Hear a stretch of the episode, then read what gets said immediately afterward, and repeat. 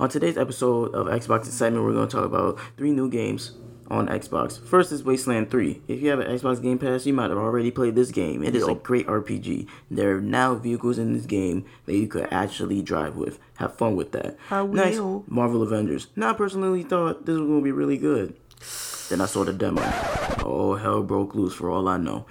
I thought it was action packed free roam. It isn't. Hope they change that though. The final game for this episode on this list is Cyberpunk 2077. Okay, when this game came out, E3, man, when that demo came out, I completely lost it. It is so cool. It's an RPG, but with free roam. it is absolutely the perfect game, and I highly recommend it.